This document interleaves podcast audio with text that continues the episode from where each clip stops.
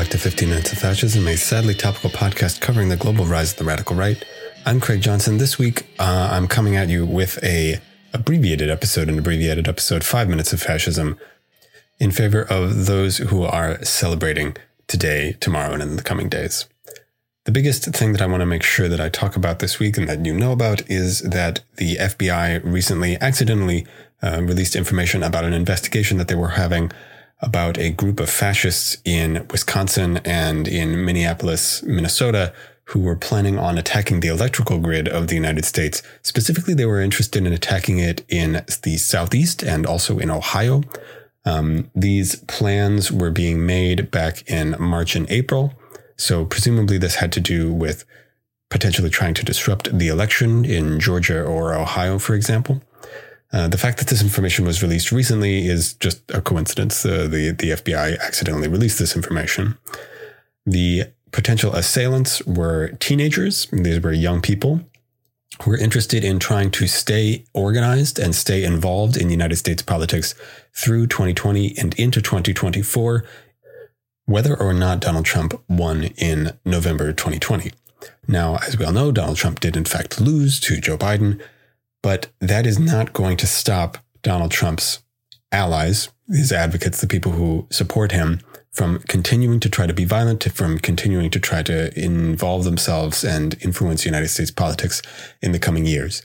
They will continue to do this through both political organizing and violence. That's what's particularly interesting about this investigation. Uh, the investigation materials that were accidentally released are a series of text messages and other electronic messaging, you know, things like Discord server chats, stuff like that.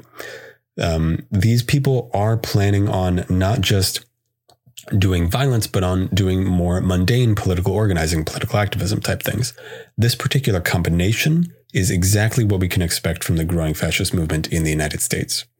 We know, for example, that the Proud Boys, today the largest and most successful fascist group in the United States, you know, that, that really truly deserves the name fascist, they are planning activity for January twentieth.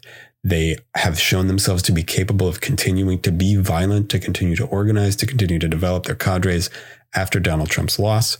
We know that they're going to be able to do this. We know that this is the plan. We must stay ready. Finally, this week's See You in Hell comes from Francoist Spain. Uh, the fascist in question is Luis Carrero Blanco. Uh, he was a Spanish military leader and Franco's deputy throughout the dictatorship. He also served as a military officer during the Spanish Civil War. He was a member of the Navy, and so he uh, commanded a naval ship.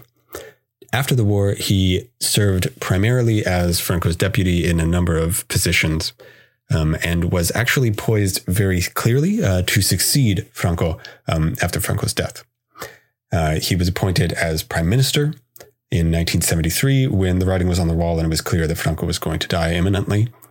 But he was then assassinated uh, by members of the E T A, uh, a Basque separatist terrorist organization that only recently ceased violent operations. Um, some of those assassins were later themselves murdered uh, in Paris.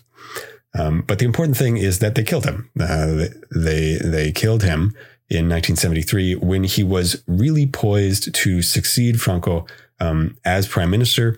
After Franco's death, the plan was for the king to return, which did in fact occur. Um, but without this important Uh, early leader and early ally of Franco still there as the prime minister, Spain's history diverged from this path. Uh, now, obviously, we don't know what might have happened if he had not been killed, but without him, Spain did successfully transition into a constitutional monarchy.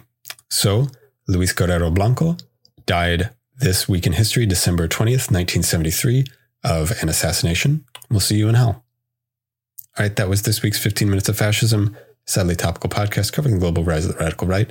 I'm Craig Johnson. I'd like to thank Sleepy Kitty Arts and Sleepy Kitty Music for our intro and outro. And I will talk to you next week with a full-length episode.